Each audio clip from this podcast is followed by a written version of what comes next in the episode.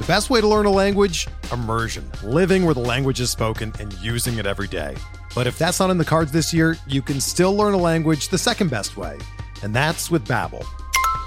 Be a better you in 2024 with Babbel, the science-backed language learning app that actually works. Don't pay hundreds of dollars for private tutors or waste hours on apps that don't really help you speak the language. Babbel's quick 10-minute lessons are handcrafted by over 200 language experts and help you start speaking a new language in as little as 3 weeks. Babbel's designed by real people for real conversations, and their tips and tools are approachable, accessible, rooted in real-life situations, and delivered with conversation-based teaching, so you're ready to practice what you've learned in the real world. Here's a special limited-time deal for our listeners. Right now, get up to 60% off your Babbel subscription at babbel.com/BlueWire. That's 60% off at babbel.com/BlueWire, spelled BABBEL.com/BlueWire. Rules and restrictions apply. Before we get started with this week's edition of Bench with Bubba, let me talk to you about Draft. Draft.com is one of the coolest new ways to play fantasy sports. You get to draft against 3, 5, 10-man competitions. There's new drafts starting every 5 minutes. Your chances of winning on draft are over 80% better than salary cap sites. That's why you need to try Draft. No more getting crushed by the pros. More than 1 million people have already downloaded Draft. You can play in real life NBA, NFL. They have NHL. PGA is a great one. They have MLB. They have them all, and it keeps getting better, better, and better. Drafts usually finish in under 5 minutes. You get paid the next day the event finishes, but they're filling fast. Every second, drafts are filling. They have them up until your games begin. All new players get a free entry into a real money draft when you make your first deposit, and you have to use the promo code SD Sports. All one word, SD Sports. That's right. Playing a real money draft for free by using the promo code SD Sports. But it gets even better. Draft is so sure you'll love it that they're even offering a money-back guarantee up to $100. Just search Draft in your app store or go to draft.com and come play for free right now with promo code SD Sports. Void or prohibited. Must be 18 or older. See website for details. Offer must be redeemed within 14 days. Now to this week's edition of Benched with Bubba.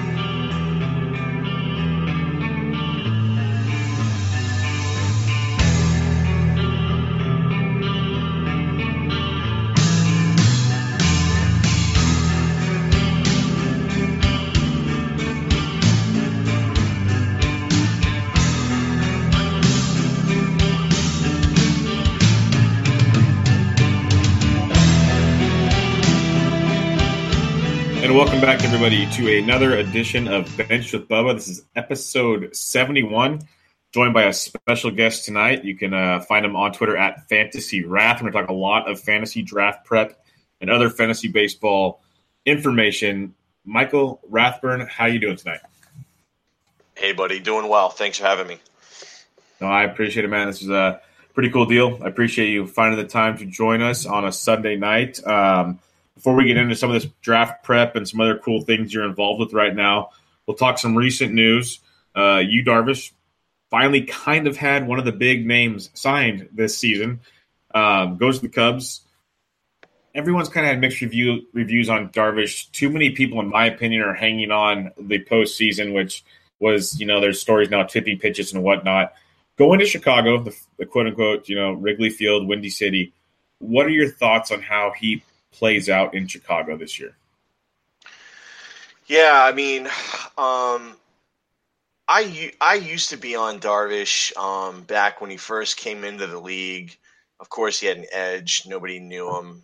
And before the back issues really started to kind of, like when it looked like he was definitely like a lock for a certain number of innings and, that you were locking in strikeouts and, but, he's 31 now. There's a lot of innings, piling up. I'm not as concerned, like kind of what you were saying. I'm not as concerned about the performance. I'm more concerned about the physical. And at his age, you know, this back situation, and just he's always had certain injuries floating around. I just think that I'm looking at people projecting him, and I know he threw 187 innings last year. I just really have a tough time penciling him in for 150. Like, I think 150 is about where you want to be with him. And if he's going to be 150, and maybe I'm coming in lower than what everyone else is, but it's really hard for me to take him as a top 20 pitcher if I think he's only going to go 150, 160. And that's kind of my thought on it. So he's probably a guy that I'm going to pass. I mean, I don't have a problem with him going to Chicago. I mean, obviously being in L.A. would have been the most advantageous situation because of the park. But, you know, going to Chicago is fine. He should get wins. But I'd be concerned about him in the second half wearing down and if that back flares up. Yeah, I can't blame you at all. The injury history is just quite concerning to many. And he did put in the workload, like you said, you know, 185 or so innings back-to-back years. But prior to that, 100, 144. In FBCs, he's going 51st overall, which to me is even high. Too rich for me. I mean, I can get I don't know what Carlos Martinez is going, but I'm just looking at some projections here, and I think I got more faith in him than I do. You got Martinez at 54. Yeah, I mean, if I'm picking between one or the other, I'm definitely going Martinez. No, I can't fault you. Like, Darvish has been in all the mocks I've done and everything else. He's been one of those. I'm like, yeah, I can't. I said, like, rich for your blood. Kind of. We're gonna get into, you know, what I call industry darlings and why you want to avoid them. You know, is there's always going to be somebody that's gonna feel like he's gonna go 200 innings and give them 250 Ks, and all you need is one in a draft. And that's so true. I'm not gonna be that one, especially with him signing with the Cubs. Yeah. There's gonna be several people who are just gonna make him their number one. And if people are willing to make him their number one, then I'm bowing out. I'm bowing out. And like you just said, is the two things you just said is A, he's gonna be on the Cubs, so people forget now he's a National League pitcher. There's more chances he gets pinched up for. Don't forget Joe Maddon loves to play mind games. That's a good point. That's a really good point. He loves to play those games. Okay, I got 6 innings. I'm going to play, you know, defensive switches. I'm going to do this, that, and here. That's Joe Maddon to a T. That's what he does. I definitely see that. They're going to want to nurse him too. Like, they're going to want to nurse him. Like, I'm looking at some projections of got. You know, I'm seeing one person has got him at 194. One guy's got him at 189. 194 is crazy. Yeah, I don't see it. I don't see that. No. I mean, he went 187 last year, but I don't see it. I think 150, 160, yeah. And that's fair because besides the National League thing with the Cubs is to try to pencil in 200 innings, there's only like a handful of guys that do that anymore. It's not the old days of baseball. Yep. So it's tough. Like I've talked about it before. I'm not usually a pitcher's early guy. I've been a little more lately just for how steep the drop-off is after the first, you know, 6, 7 guys. But I want one of those top guys. Otherwise, I'm going to wait because they all kind of start molding together for the most part. Yeah, we'll talk about that. Actually, I've had the same pitching strategy for a long time, and I don't think I'm going to deviate from it this year unless I start seeing guys jumping rounds. Then I may have to jump around too. But I've got a group of guys that I really like in a strategy that I usually – has done me well for like 10 years. So, all right. Before we get into some kind of draft prep ideas, you're going to Tout Wars this year. Is this your first year? It is. And I was going to put in for it last year, but my son was a little over a year old and just too much going on at the time and didn't want to make the commitment knowing I wasn't going to be able to prep for it. And you know, so it's something that's really, really hard. Like, it's only like 60 spots. But you're basically looking at like maybe 5 to 8 new people a year at the most. I don't know how many new people are getting in this year. I don't think it's that many. So I felt like I was really, really surprised. I was thinking the answer was going to be no, hey, we don't have room. But when I got the answer that it was a yes, I was pretty happy. It's a big deal. I'm not going to play it down. It's a really big deal. If somebody would have told me 10 years ago that I would have been in it, I would have told you no way. But it goes to, I think one of the things that you got to do in this industry is you got to be really humble and you got to really make friends and be a good guy to people and just really, really, build relationships. And it can open a lot of doors. If you want to work in the industry full-time, part-time, you want to play in leagues, no one's going to invite you if they all think you're a jerk. Yep. So, that was one of the things where I've always tried to be on the good side of everybody.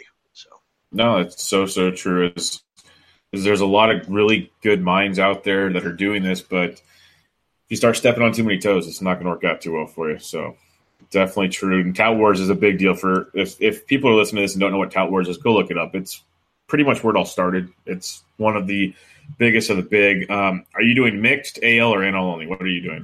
Head-to-head, which is a new league that they've been doing, I think, for a couple years. And it's a pretty decent group. There's definitely some heavy hitters in the group, and a lot of friends. So that's even better. Awesome. Without giving away too many, insights here, do you have any initial strategies on attacking this, or are you going to stick to kind of what's been working for you for years now? Well, this is 12-team mixed auction, and it's head-to-head. So, general theory would be you want to, last year Paul Sporer went heavy stars and scrubs. I remember that. Yeah. And so I'm not sure I would go as heavy as he did. But 2 years ago, I was in the Flex League, which is the Tout Wars equivalent for football, and it was auction, and I went Antonio Brown, David Johnson, and everyone ripped me. And a funny thing about it is I had to trade David Johnson week 5, week 6 because I had issues. But if I had kept Brown and Johnson on that same team, I would have been completely fine and probably made a really, really good run. So. I have no problem going heavy on a couple of guys. I don't think I can do what Sporer did. I think he went heavy on 3. How did Sporer do? I can't remember. That's the funny thing. I was trying to find the standings, and I just wasn't able to get the standings. So I got to keep digging around because that's something that I'm certainly going to look at. What I'm looking at is who did what last year. Vlad Sedler won the league, and he had some really good plucks. I think Alex Wood was one of his reserve picks, so that was nice. But and he's not in the league. The winner moves up to a different league. So Vlad's out, which I'm not shedding any tears because he's one of the best guys around. Yeah, he's in my great fantasy invitational league. I'm looking forward to it. I'm so looking forward to it. Dark-infested water. So I'm looking at what he did last year. I'm looking at kind of what the percentage was on hitting, what the percentage was on pitching, what did closers go for. I'm really going to break down what happened in the auction last year and then look at the results and where people kind of came out. And it's pretty interesting to look at some of the teams. Some of the teams were pretty bad. So it's interesting to see if that's going to repeat itself or, one of the things that jumped out to me last year is Yasmani Grandal went for $14. So I don't know the context around that. I don't know if there was some kind of bidding war. I don't know if it was at the end of the draft and the person just spent money, but that was something that obviously that was a big mistake. So I think for me, I certainly wouldn't mind coming out of it with 2 guys that are first rounders and look to make that up elsewhere. I'm pretty good at finding value. So, I certainly will have a list of guys that I'm going to be, wanting to look at. But if I can get a couple of my first round targets in the auction, I'll be happy with that. That's not a bad idea because especially in the era we're in now and this year to begin with, I haven't done a ton of auction research price-wise or anything, but they're just on mock drafts from other just regular drafting, there is a ton of value out there, a lot of value. So that's a great idea. Yeah, in the 12-teamer, like, you're going to find the player pool's just not stretched as much. So you're not at all able to find value. So that's why I think Sporer did what he did. Yeah. And I remember hearing an interview with him talking about that. Yeah. Just, you know, his strategy was – now, he certainly took a lot of risk. And when I looked at his draft, you know, it's kind of like there was certainly some – it's pitching. Obviously, he's a pitching guru, and he figured, hey, I'm just going to drop big time money on hitters, and I know I can find pitching value, and that's just what I'm going to do. And so I totally get it. That's his wheelhouse. Like he went Trout, Harper, Votto, Arenado. He actually went 4 big boys, so 3 first rounders and a second rounder. And he went Archer at pitcher, and he had his pitching staff was a ton of $1. Now, here's what he did, and this was awesome on his part. He struck on Marcell Ozuna at $1. So that really, I mean, he probably profited $25-$30 on one player, and he didn't really lose a lot. He 41 on Votto, 41 on Arenado. 50 on Trout. Obviously, Trout got hurt, but there's no way you could predict that. Harper at 44, that situation, he got hurt too. I don't see any he didn't get crushed on anybody other than Trevor Story at 25. And again, Trevor Story got hurt. So, he just had a ton of $1 guys, and that was the strategy he went with. And I get it. I understand where he was coming from. I don't think I would go that aggressive, but I think I'm certainly going to go down that path. Yeah, most definitely. One last question on this, and we'll kind of transition to more draft prep talk. When people hear the term expert league, some interviews you listen to, they talk about how they draft a certain way compared to others. How do you approach an expert league compared to just, your friendly regular drafts that you might have with just friends or something like that? Yeah, I personally take it very serious, and I play from the beginning to the end. And I a lot of I do. I want to win. I play to win, and these leagues, I have a lot of respect for everybody in the league, but I want to win, and I'm gonna work my rear end off. Like, this league will absolutely have my number one priority this year, over any money league. So. I'm going to study what happened last year. I know everybody in the league for the most part. I know who are the sharks and who aren't. And I'm going to go in, and I'm going to be very prepared. And I'm going to have a plan, and I'm not going to deviate from that plan. And hopefully I can come out with a team that I like and can compete. And again, I want to win. But if I can at least come in like the top 3, I'd be happy with that. But I'm looking to win. No, I understand that completely. Okay, let's talk some draft prep. A lot of people, like you said, they talk players, they do this, that, and the other.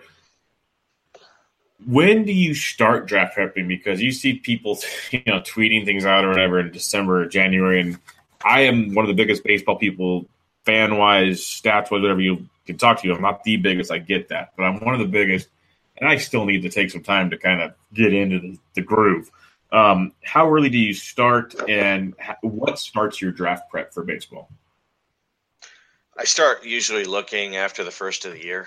I just, too involved with NFL, and I just usually wait till the NFL regular season is over. And then as soon as that regular season is over, I'm hitting. I'm hitting. Certainly pulling my own stats from FanGraphs and looking at stuff and trying to get a feel for, first half, second half, what happened with the player. I'm looking at any kind of shifts, any changes in splits. Did a left-handed hitter really start struggling against left-handed pitching? Did a right-handed hitter really start struggling against right-handed pitching? Did somebody make huge strides and huge improvements? And that's a precursor moving forward from a hitter perspective. I'm definitely sites like Masters Ball already, Todd does an incredible job with his player capsules. where all that information is right there at your fingertips. Dan Graffs does a great job. You can go get a manual and get a bunch of different stuff.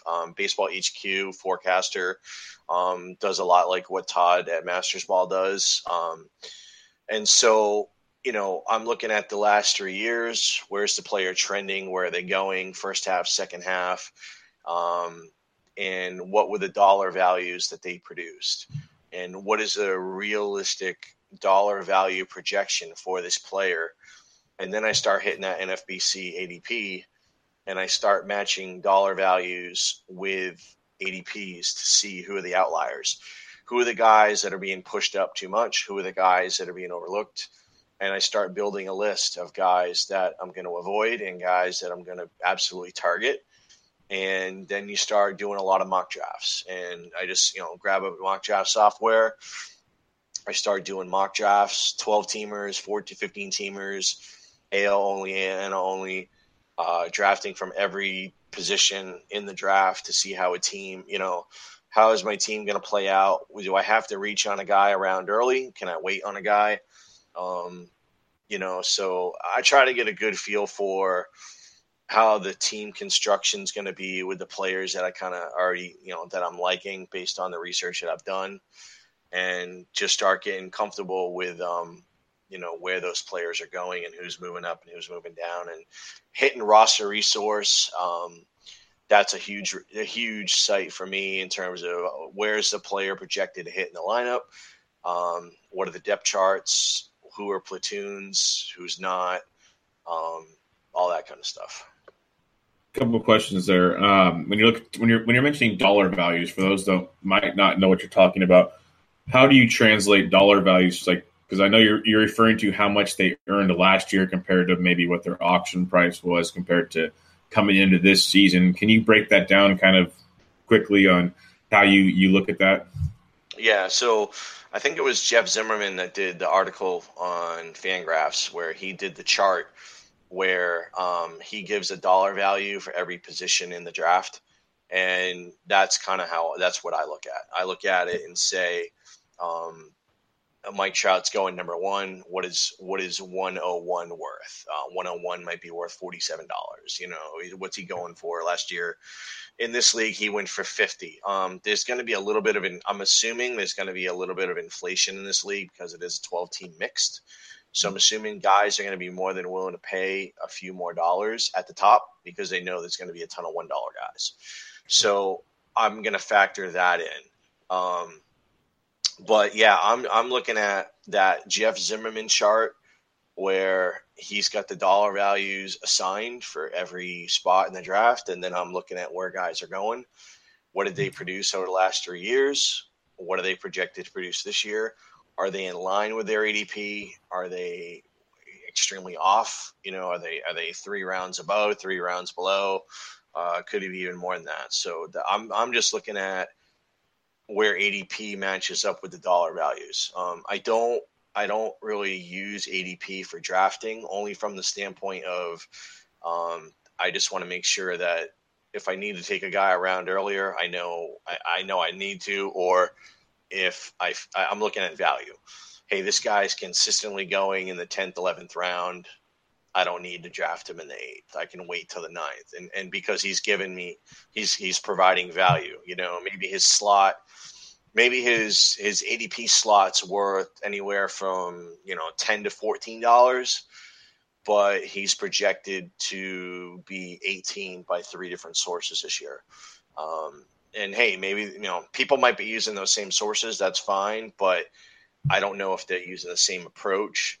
So I'm not worried about it so much. Look, there's not going to be, if you look at these Tout War auctions, there's not a lot of deviation from the projected values in the industry. It's mostly comes down to roster construction and who these individual industry analysts like. That's really what it comes down to. One guy might have Trey Turner as a $40 player. One guy might have him as a $32 player. Just depends on who's higher, who's lower. And that's a great point. Is I've had people ask me questions like, when would you take this guy compared to this guy to that guy? I said, well, a lot of it has to do what's your roster look like, where are you at in the draft, how do you value, because everyone values players differently. There's a ton. You got to remember, there could be young players, there could be unproven players, there could be players in their prime, there's injury-prone players, and there's veteran players. You don't want to have a team full of one or two of those types of player profiles. You want to have a team that has a mix of everything, because you're going to get value on veteran. Like, you're going to get veterans at a discount for the most part, because you got a lot of ageist people, and they don't want to spend money on Adrian Beltre. That's fine. In the right situation, I will. You've got people that love young players because they want to be the smartest guy in the room. I'll take advantage of that. I'm not going to overspend on young players. I'm not going to. I'm not going to bid up and try to own the guys that are going in the 4th, 5th, 6th, 7th round that people are hot on, because there's a tax. And I'll just sit back and take the younger guys that are going in the 20s in the 24th round. If I can get guys for $1 or $2, I got no problem doing that. If somebody's going to drop $32 on Rhys Hoskins, that's fine. I'm probably not going to be that guy. But I'll tell you what, I'll find somebody that's a similar type of player, potentially, that I can get late for $2 or $3. That's a good point. That's like a guy like last year, going to last year, you probably got – I haven't looked at the values from last year, but you probably could have got like a Joey Gallo for like $1. And the batting average leagues might have dinged you a bit, but OBP power wise, that guy was off the charts for you for $1. Yeah, I'm looking. I'm actually. Let's see. Let's see. Yeah, but Gallo didn't even go. Gallo wasn't even owned and didn't even go in this 12 team mix. And see, that's the point right there. Is there's always guys, but what you were saying is something that I try to drive home, and I know it's a great point. Is there's those people that always want to get the young stud, like the Bellinger, the Hoskins. They want to have them all. Aaron Judge didn't go in that. Yeah. Aaron Judge didn't even go. There you go. They always want to have the young guys. And like you said, is you kind of need to build your – it's almost – you don't want to say the word balanced is what you want, but it's kind of what you're going for. And you want those upside guys, but you don't want those upside guys to take – you want to spend the money on the proven commodity more than you do on the risky commodity, in my opinion.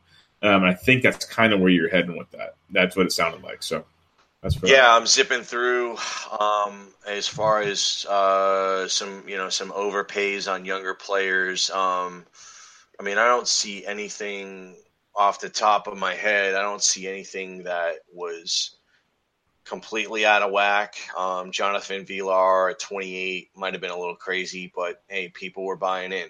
Outside of that, I don't really see, I don't see – again, you're not going to see any kind of whacked-out price. Other than the Grandal thing, I didn't see anything that really stood out to me that said, wow, that was a gross mispay. I think it's going to be really, really tight.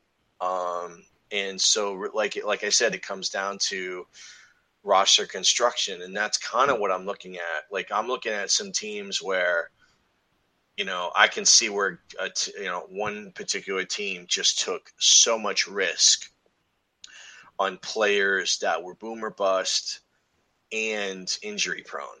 And it showed, in the performance of that particular team. That particular team didn't do well. And it's no question why the roster construction was flawed from the beginning.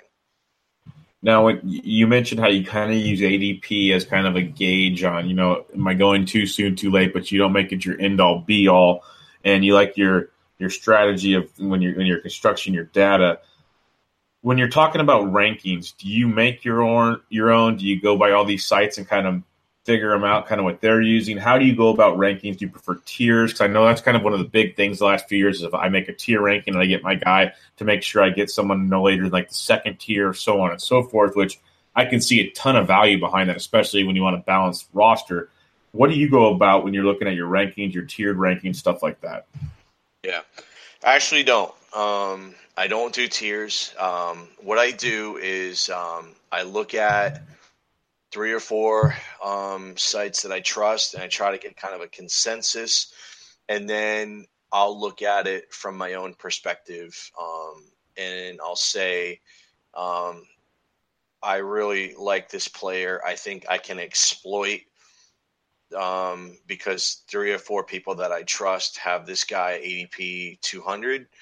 But I really like the player, and I think the player can, outperform that ADP and significantly.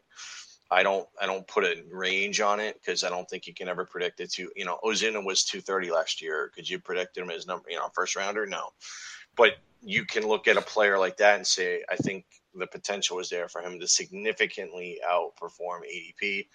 And so that's kind of what I'm looking at. I'm looking at players who I think are going to, like, who are the players that are going to land on ADP, like, are really, really sure bets that, again, not every pick is going to hit, but you want to come as close to breaking even on every pick as you can, but you got to profit on some. Like, Rob Silver has a really good take, and he says, in a $260 budget, you really need to be producing about 310 or 320 in order to win the league. And that's certainly the outlook that I'll take. Now, if you're going with 23 players and 5-6 reserves, it means you gotta profit like $2 to $3 on every player on average, but that's not going to happen because half your guys are going to bust. So what you're hoping for is that your guys that bust just don't bust really, really hard, and your guys that hit break even or outperform. And certainly the $40 guy is not going to outperform. You're just hoping that he hits or comes close to hitting. Mookie Betts last year was pushing as high as second, but he still came in as a second rounder, whereas half of the guys in the first round crapped out. So, you can still win as long as first rounder doesn't hit first round value. You just got to make sure that first rounder doesn't completely, again, that's mostly going to be because of injury. And so most of the guys that busted last year in the first round, it was because of injury outside of Machado. And then we know that was a Babbel issue. And it's just a numbers game. Half the guys in the first round are going to bust, and just, I've got a couple of guys in the first round that I feel like are not going to bust unless they get hurt, and they don't have injury history. So I'm more than willing to go up and pay.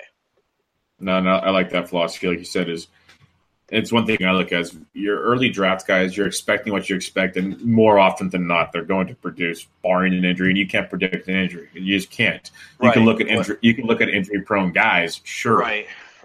But yep. You can't. Yeah, I'm not touching injury-prone guys in that first round. I'm just not, because the likelihood they're going to do it again is there. Like you need a player that's going to play 145, 150 games. Definitely. And you need to put yourself in the best position for that player to do that. Yep. One of the things I try to stay away from outfielders in the first round. Outfielders have a tendency of getting more injury prone because of the nature of the position. So I'm not as I do try to stay away from outfielders in the first round. I got no problem going first base, third base, even middle infield for the most part. But that's just one of the things that I personally do. I stay away from outfielders in the first. We take this brief break from Benched with Bubba to talk to you about RotoWear. It's one of the best quality shirts in the industry. When I mean industry, all the clothing industry, the fantasy sports industry, because people are rocking it. They're loving it. You're seeing it on a lot of big outlets now.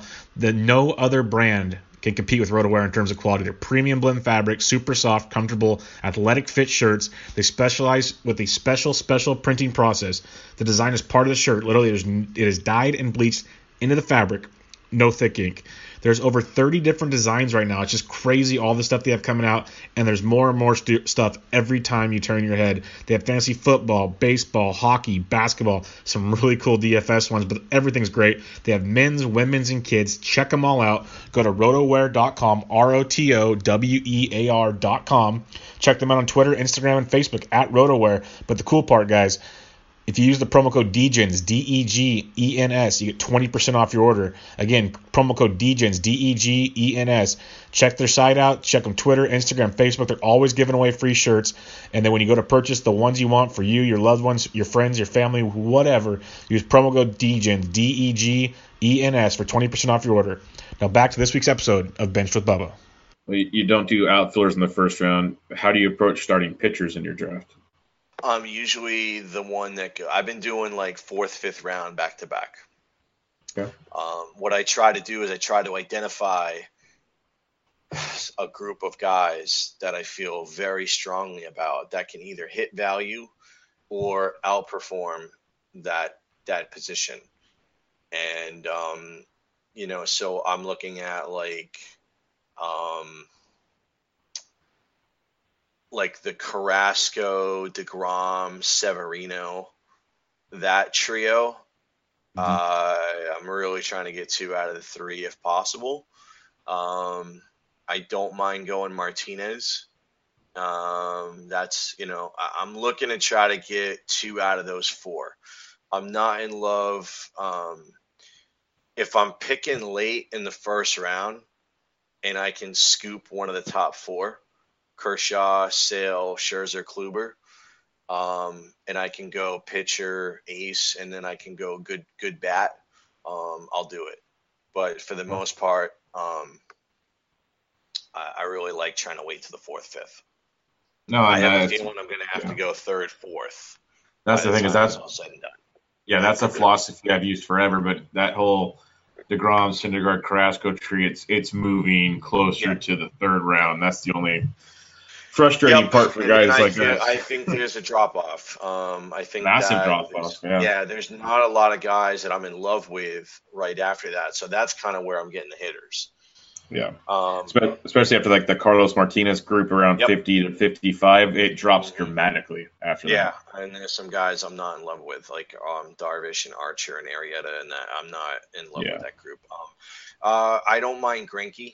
I think he's been proven durable enough to be in a good spot. I think Greinke would be another guy that if I can come out with Carrasco and Greinke or Severino and Greinke, I think I'm going to be happy with that. And this is kind of one of those industry darlings you talked about, and we'll talk about industry darlings in a bit, but what's your thoughts in that same area? You can go like a Carrasco, Nola. Oh, yeah. I mean, you can wait. Nola is a big topic. I like him. I like him a lot. That's a guy that there's certain industry people that are definitely on him. I mean, he proved to be very consistent. The thing I like about Nola, I really feel like he's a guy that if I'm grabbing one of those top four, that's kind of the guy that I'm targeting as my SP2. Like, I know I can wait, but like, you know, whether it's Paxton, whether it's Greinke, whether it's Nola, like I kind of have that group. I don't mind Garrett Cole as an SP2. So, you know what, man? I'm looking at like let people take the Robbie Rays of the world or the Luis Castillos or the Jose Barrios. I got no problem taking Garrett Cole and Aaron Nola and you know, guys like that. I know it, you know, I think so many people want to be the smartest guy in the room. They want to, and it's just more than not. Oftentimes it fails. They always want that shiny toy. You mentioned Babbitt when talking about Manny Machado. Like there's all these new StatCast data that's out there. There's all these deep analytical stats that everyone's kind of delving into to differentiate player A from player B. A, how do you look at these stats? And B, do you even care about these stats at all when it comes to breaking down who you're looking at? Yeah, I mean, for the most part, like, hard hit rate is certainly something that, you know, I think is something you got to pay attention to. And then it's one of those things where I'll look at hard hit rate against righties and hard hit rate against lefties and see if there's anything there underlying. You know, are they hitting the ball on the ground a ton against lefties and that's why they're struggling? And, you know, or is that, I think that's kind of where I'm at. I know some people look at the pitches and what a hitter does against a pitch. I just don't go that deep and I don't have time. But I think for the most part, I'm definitely looking at hard hit rates as something that, you know, that's, you know, positive for me. When you mentioned you like to look at stuff like Bakota, what are you kind of looking at when you're looking at, because, you know, they get all their projections on the team win-loss, players, numbers. What are you looking at when it comes to Bakota? I'm looking at outliers of ADP. Who do they, you know, who do they have projected? You know, looking at like the VORP and stuff like that, and just seeing like who are they really, really high on that's a complete outlier. And are they the only ones, or are there other people that are, you know, looking at them as, you know, outliers as well? And just, you know, why do they like this particular player? And, you know, is it that far off from other projection sites? And, you know, then you're looking at it and you're like, okay, you know, they really, really like this guy. Is it realistic? You know, and then if they really, really like somebody, then I'll start digging into it and I'll look at it further and I'll go on FanGraphs and I'll just really do a deep dive on that player. And I'll look at, you know, a lot of different metrics and just say, is it warranted? One of the things I'll look at is I'll look at monthly splits. Instead of just first half, second half, I'll look at, you know, did this particular player, were they consistent throughout the year, or did they have 2 or 3 monster months and just 2 or 3 really bad months, and maybe the player was injured during those months? And, you know, kind of looking at what the potential ceiling is for a player. And that kind of ties into the DFS thing. I know that's something that we were going to talk about, but one of the things I look at is I have a database of every game that a player played last year from a DFS perspective. And I actually will look at the points per game by month and how many games do they play and how many at-bats do they have. And I'll say, you know, what's this player's floor and what's this player's ceiling? And I might stumble across somebody and be like, you know what, man, this guy was in the top 10 3 out of 6 months out of the year. But he really struggled in 3 other months for whatever reason. Maybe it was matchups, maybe it was injury, you know, whatever. And then I'll say to myself, wow, you know, the last 3 out of 4 months of the year, this guy was like a top 5, you know, in a point per game basis at his position, but he's like 20th in ADP at the position. Maybe that's something I can exploit because no one else is really looking at it from that perspective. They're just looking at stats. They're not looking at what the player's ceiling could be. And that's really for players, you know, deep. You know, how many people know that Kurt Suzuki was #2 in points per game at catcher last year? Well, he didn't get a full-time at-bat, of course. He split time with Tyler Flowers. But again, you know, if you had paired the Braves catchers last year, they were actually the best hitting tandem in the league. Yeah, I was talking about that with those two guys on a podcast recently, breaking down catchers, that if you're in a daily moves league, draft those two guys together, yep, and you have one of the best catchers in all of baseball. Yeah, it's nuts. It's crazy what those two do. That's not to say that you want to go cheap on catcher, because the thing is, most of the time when you go, the $1 catcher thing is like the worst thing you can ever do. Yes. But neither one of those guys really. I think Sporer had Flowers. The thing is, I was on Flowers last year too, because if you look at what he did in the second half of the season, that's kind of where the DFS thing came into play for me on him. When I looked at him first half, second half, points per game, his points per game in the second half in 2016 was off the charts compared to what he did first half. And then when they're moving into the new ballpark, it just really elevated him to the point where in any super deep league, I was getting him as a second catcher. No, that's a great point. I like how you mentioned how the DFS comes into play, because I'm a big DFS guy. You're a big DFS guy. And I think that, like, the new era of how DFS is growing in these sports, it makes a big impact on how we view things. Like you just said, you can see things the season long I might miss, and you're talking about it. You broke it down. You know, a guy like Cesar Hernandez, you know, he's going 25th at the second base position, ADP of 254, and he was 10th in points per game at second base. Guys like Beltre, Marcus Semien at shortstop. These are guys I love as late value picks, and guys I'm guessing right now what you're looking at. Yeah, in and those everyone's crapping on them because they're looking at just what they did a year ago. Yep. Marcus Semien's supposed to hit leadoff. That's tremendous. Adrian Beltre is going to hit in the middle of the lineup in Texas. I mean, yeah, there's injury risk in Beltre, but up until last year, he never really got hurt. And everyone's throwing him away. I love when people throw away a player.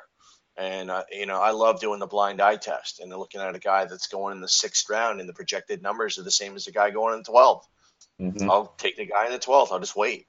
And if I need to, you know, if I need to pluck my closer in the 6th because I know I can get the same hitter in the 12th, I'll jump up and get the Kimbrel or the you know, whoever, or the Chapman or whoever. I'll, you know, and I'll take a risk like that where I normally wouldn't. But, you know, if I think there's guys I can get later, and I know there's guys early that people are just going to jump on because they're blindly going off ADP or they're blindly going off of projections or consensus projections or whatever. It's like, not everybody gets these things right, man. Like, the best people are getting right 60% of the time. So, you know, you've got to have your own spin on things. You got to have your own wrinkle.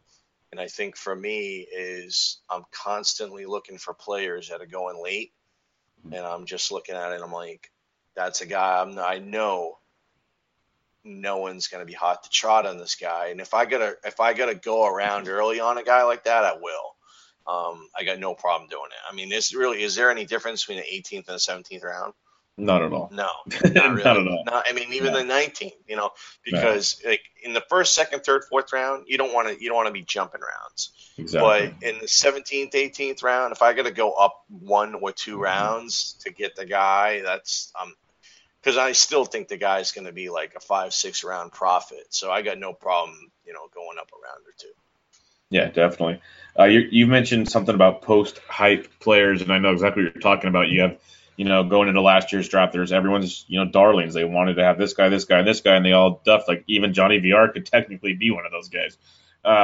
There's a ton of them. How do you approach those? Do you look at ADP? Do you look at, you know, projections from Fangraphs or Pacoda? How do you break all that down?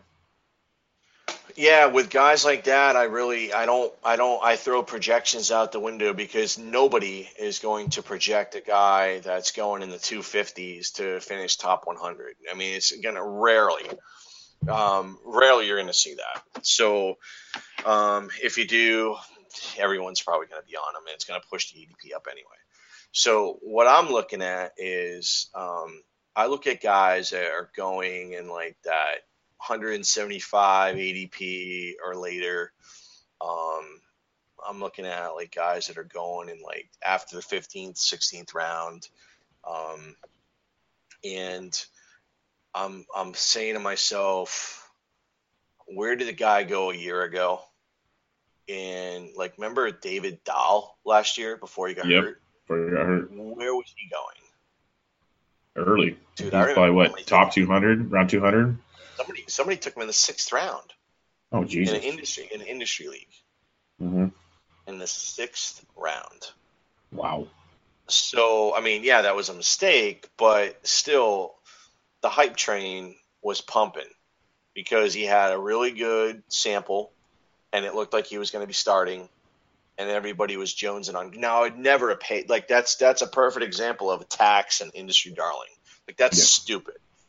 It's funny because the guy that did it always usually trashes young players that are unproven. So it's pretty funny. But anyway, so where's David Dahl now?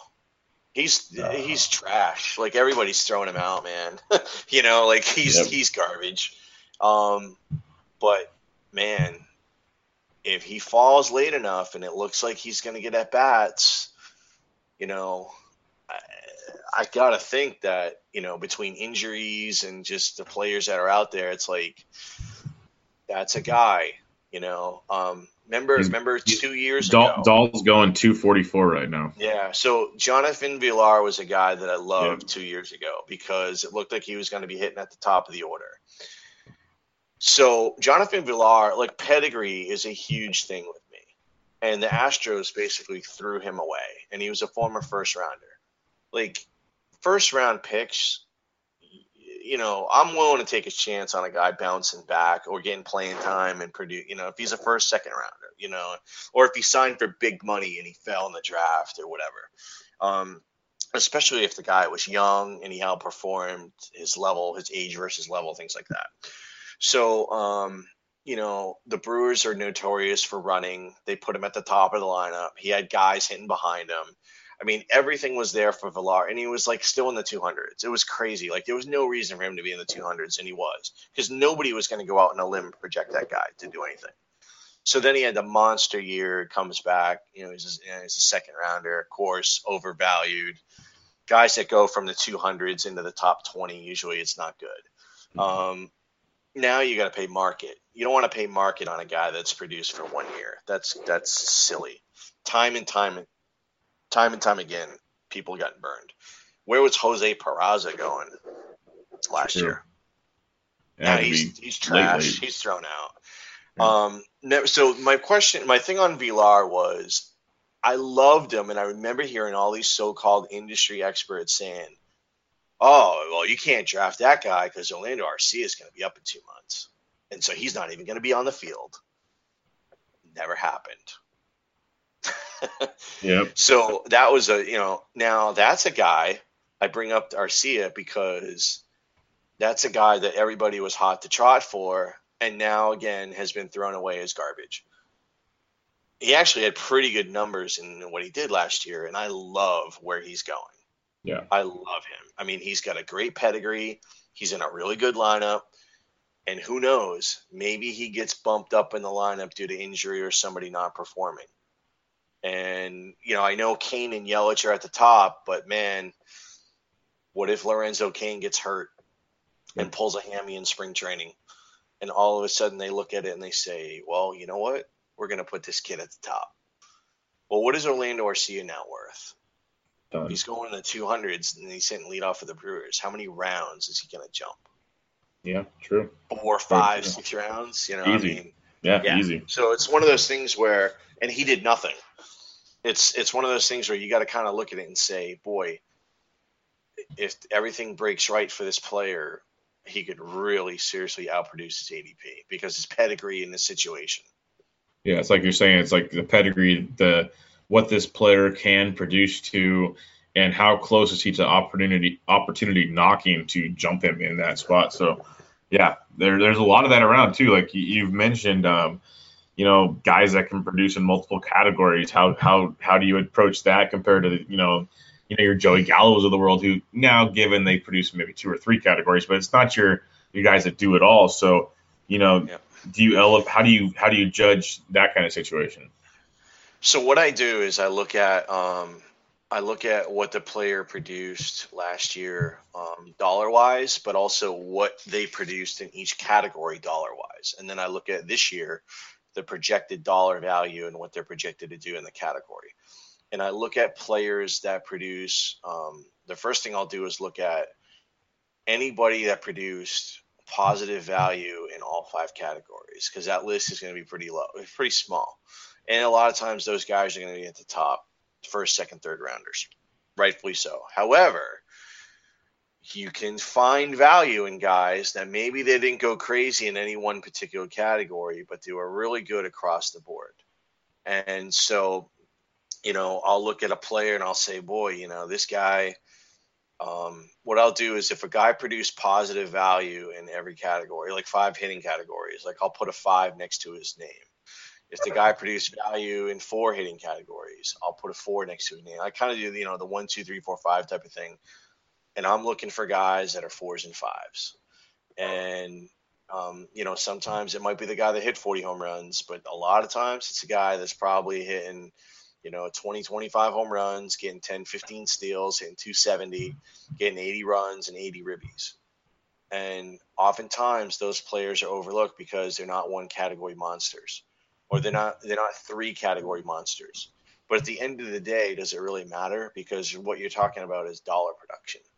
True. And so if I can get dollar production and find value on players that people are overlooking, it's almost like a Moneyball approach.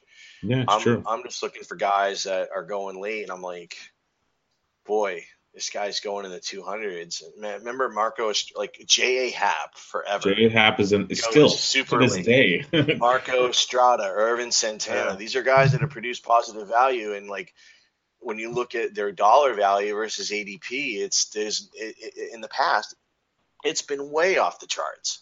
Mm-hmm. And if I know I'm going to hit on value late on these guys, I'm more than willing to take chances early, not on young players early, but I'm more than willing to push players around. If I like those players, I'm more than willing to push guys up around. Okay. That makes a lot of sense. You're talking like the Haps and, you know, Irvin Santanas of the world. When you're taking those guys, that's when guys are taking their gambles on like Blake Snell's. Huge, yeah. Well, actually, like Blake Snell this year. Well, you're right. This year I like him too, but like last year. Yeah, no, you're absolutely right. You know, like I'll have that list of value guys, and I'll just be sitting back, and you know, somebody might take. I'm looking at like, you know, maybe somebody takes a chance on Dylan Bundy late, or, you know, or I'm trying to think of like Julio Teheran, who's just, and I'll sit on somebody else, and, you know, whether it's a Trevor Bauer or wherever, I'm just like, yep, you know, or Taijuan Walker, or, you know, just somebody who I feel like is just being pushed down to the point where it's like, wait a minute, you know, this guy's going in the 250 range, but really and truly should be at the 150 range based on his projected dollar value and what I think he can do. There's tons of guys like that, and that's really what it comes down to. You know, I'm never going to take a guy that I kind of stick to the board and I stick to the system, and I just don't reach on players unless it's somebody who I feel like is just, you know, again, is 4 or 5 rounds off on ADP, and I'm reaching a round or two. And I think that's kind of why we were going to have this discussion, and that kind of sums it up perfectly. There is, you know, you can do all the prep, you can go to all the websites, you can do all the mock drafts, all these things you do, but in the end, you have your, you know, projections or values that you're looking at, and when it comes down to it, is I'm going to make, you know, safe might not be the most exciting word in the book. But in reality, for people that, you know, pay attention to baseball, safe gets you a lot farther, a lot more often than throwing that dart at the wall. You can, you know, go take 4 safe guys compared to 4 darts on the wall, and tell me how it works out for you at the end of the game. And yeah, kind of like I'll take Marcus Semien all day long over. He's gonna get you 20+ homers with, you know, score you 70+ runs with 70+ RBI potential, steals, bases. Yeah, I mean, while guys are spending up on Javier Baez and Paul DeJong, I'm probably going to own Marcus Semien and Jorge Polanco. That's what this is all about, is people do your prep, because one thing I have emphasized on multiple podcasts is there are rankings, and people rank them based on talent level at the time, so certain guys may be higher than one thinks. Does that mean you draft them there? No. That's the biggest thing I want to, like, emphasize, and I love all this discussion you've given us, and we've talked about on this prep, is, and like the Marcus Semien example right there is perfect for it, is just because player A is ranked like 3rd doesn't mean he's that much better than, you know, Marcus Semien at 20-something. He's better, but to the extent, there's a lot of ways to attack a draft, basically, that's coming down to right there. But do your prep. That's the bottom line. I have 2 listener questions for you. We saw them come up on the feed on Twitter today. One is from @HeathCaps. To you, what is the better value, Christian Yelich at round 5 or Lorenzo Cain at round 8. Obviously, two new Milwaukee Brewers. Yeah, for me, it's a no-brainer. It's Yelich. I think Yelich has potential of returning 2 to 3 round profit. And I haven't looked at exactly where his current ADP is at, but I'm assuming he's in like the 5th round. And, I'll look it up right now.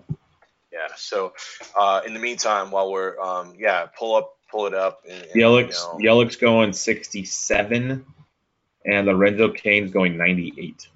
Okay. So 12, and that's like mid 5 in a 12-teamer. In about a mid four in a 15-teamer. I think there's potential for Yelich to get into the 2nd or 3rd round from a value perspective. So that's why I like Yelich. I like his lineup spot. I like his park. I like the fact that it was a trade and he's motivated. I don't like Cain, and I don't like Cain for a lot of reasons. I'm very leery of anybody that signs a big money contract in their first year. I've just always been leery of it over the last 4 or 5 years. It's played out. Pitchers, not so much, depending on who it is. Like, I'm not going to fade Scherzer going from Detroit to Washington because the situation improved so much that, you had to overlook that rule. But Hanley Ramirez was a complete bust his first year in Boston. Sandoval. If guys are switching leagues, Cain is switching leagues. I know the ballpark gets way better. Okay. But Cain is switching leagues and won't know the pitchers as much. Yelich is staying in the National League, so he knows the pitchers. So Cain doesn't know the pitchers. Signed a big contract. He's got an injury history. He plays center field. To me, I think there's a lot of buzz on Cain, and I'm not loving it in terms of I think now he's an industry darling, and you've got too many people that are just all over him. And so that's why he's 31. He's playing center. It wouldn't shock me if this dude gets hurt. Yeah. And again, all of a sudden maybe Orlando Arcia becomes a leadoff guy, and then we're off to the races. But I love Yelich in this spot, and he's just been such a consistent guy and showing growth every year. And he's significantly younger. He's really at that stage in his career where he's showing upward, trajectory. He's 26, so you gotta love it. Versus 31, and I'm buying Yelich all day long. Yeah, I absolutely love Yelich. You mentioned how with Cain, you're not a fan of guys in their first year of a big deal. How do you evaluate guys in the last year of their deals? It doesn't really come into play for me. Okay. I don't really know. I've just heard those that narrative street, playing for a contract. I've heard that, so I was curious how you looked at it. Data really doesn't show anything to me. I think everyone's different. There's been times where guys are completely busted in free agent years. So, it's one of those things where I think that you're only. I think, and this is just my feeling, I think that was more of a thing in the steroid era because we saw guys just absolutely explode in that free agent year, and now we probably know why. Whereas now, we don't see players showing up to spring training adding 30 pounds of muscle because, it's just you can't do it. It's a little difficult these days. Yep. Yeah. Yep. So, I don't think it's as big of a deal now. And heck, most of the big time guys don't hit free agency anyway. Usually, I know some might next year, but a lot of guys, the free agent market's different today than it was, 10 years ago too. So true. That's a whole other topic for a whole other day. The last question I have for you is from @DiamondHoggers. And this is an interesting one because I've heard this. There's so many different takes on Cody Bellinger. He's going 24th overall right now in most drafts. He's the fourth first baseman off the board in front of like Anthony Rizzo, Abreu, and so on and so forth. Is he being overdrafted? What's your opinion on Cody Bellinger? Yeah, that's a type of player that I'm just going to avoid because, again, not a big fan of early in a draft or early in an auction, paying up for a guy that's, just kind of, yeah, of course he was a good prospect, but just went, ballistic. And, we saw, pitchers now are going to have a scouting report on him, and it wouldn't shock me if this is a guy that really struggles coming out of the gate and then has to make midseason adjustments, and then it's just a matter of if he can make them or not. So it's really hard for me to draft a guy like that when, like you mentioned, Abreu, even Will Myers. I'm not a huge Hosmer fan, but, it's kind of hard to spend a second rounder on a guy like Bellinger when there's just so many other guys that are in better spots and better. So, it's a little scary when you look at where he is and, it's just like, do you feel better about, the Abreu's of the world, even other positions? God, I feel a hell of a lot better about Edwin Encarnacion later, and not much later, but just, again, you said, sexy doesn't, I think that the range of outcomes on Bellinger is so wide that you're paying for the 90th percentile where he's going, and I'm just not going to do that. Like you're talking, we've talked pretty much consistency and what you can expect. You have Freeman going before him. You have Rizzo, Abreu, guys like Encarnacion, Will Myers. Who else? There's a bunch. And if you want to wait, if you want to take a gamble, then wait. You can get like Carlos Santana at 171. Talk about consistency. The guy hits 260 with 30 plus homers in a new ballpark in Philadelphia. There's a lot of things. No doubt. I think that it's just one of those things with that player. I probably will not own. I'm completely with you. I love watching the kid. I love what he's doing. But the one thing that people can't separate is real life and fantasy, and there's a big difference in what you want to see. So, like, would you be shocked if he hit 235 with 28 home runs and 85 ribbies? I wouldn't be shocked if he was this year's Joey Gallo by any means. Like, not even shocked at all. And you can't do that. Like, it'd be really hard for me, like Edwin, what's the worst that Edwin, barring injury, the worst that I can see Edwin Encarnacion being is like 250, 25, 85. Yeah. I mean, gosh, it's just a round or two later. His floor is so incredible versus, and again, Edwin was in that first year and everything, I think now he's in his second year in that situation. So completely different. I feel much better. And he still rebounded and did well. So, you got to give him a lot of credit there. And I love Cody Bellinger and I hope he does well. I just, when it comes to drafting to that point of draft, yeah, people forget that he was a late round pick or a waiver wire pick, and now to take that guy in the second round, it's like the guy that fired on Jonathan Villar is going to fire again on Judge and on Bellinger, and those guys every year they forget about what happened. They just keep firing away. I can't, again. One last thing is I laughed about it because I understand how it looks different from what "quote unquote" industry standards are, but I come out with my rankings weekly, and I had my outfield ones come out, and I had Andrew Benintendi ahead of Bellinger and Judge, and someone asked me why, and I said I know they're all young, but from what I see from Benintendi, he's A, done it more than they have, and B, I don't know, I could be totally wrong. I see much more consistency out of him than those two. At least from all five categories. Benintendi was, I don't remember the exact stat. I don't have it in front of me.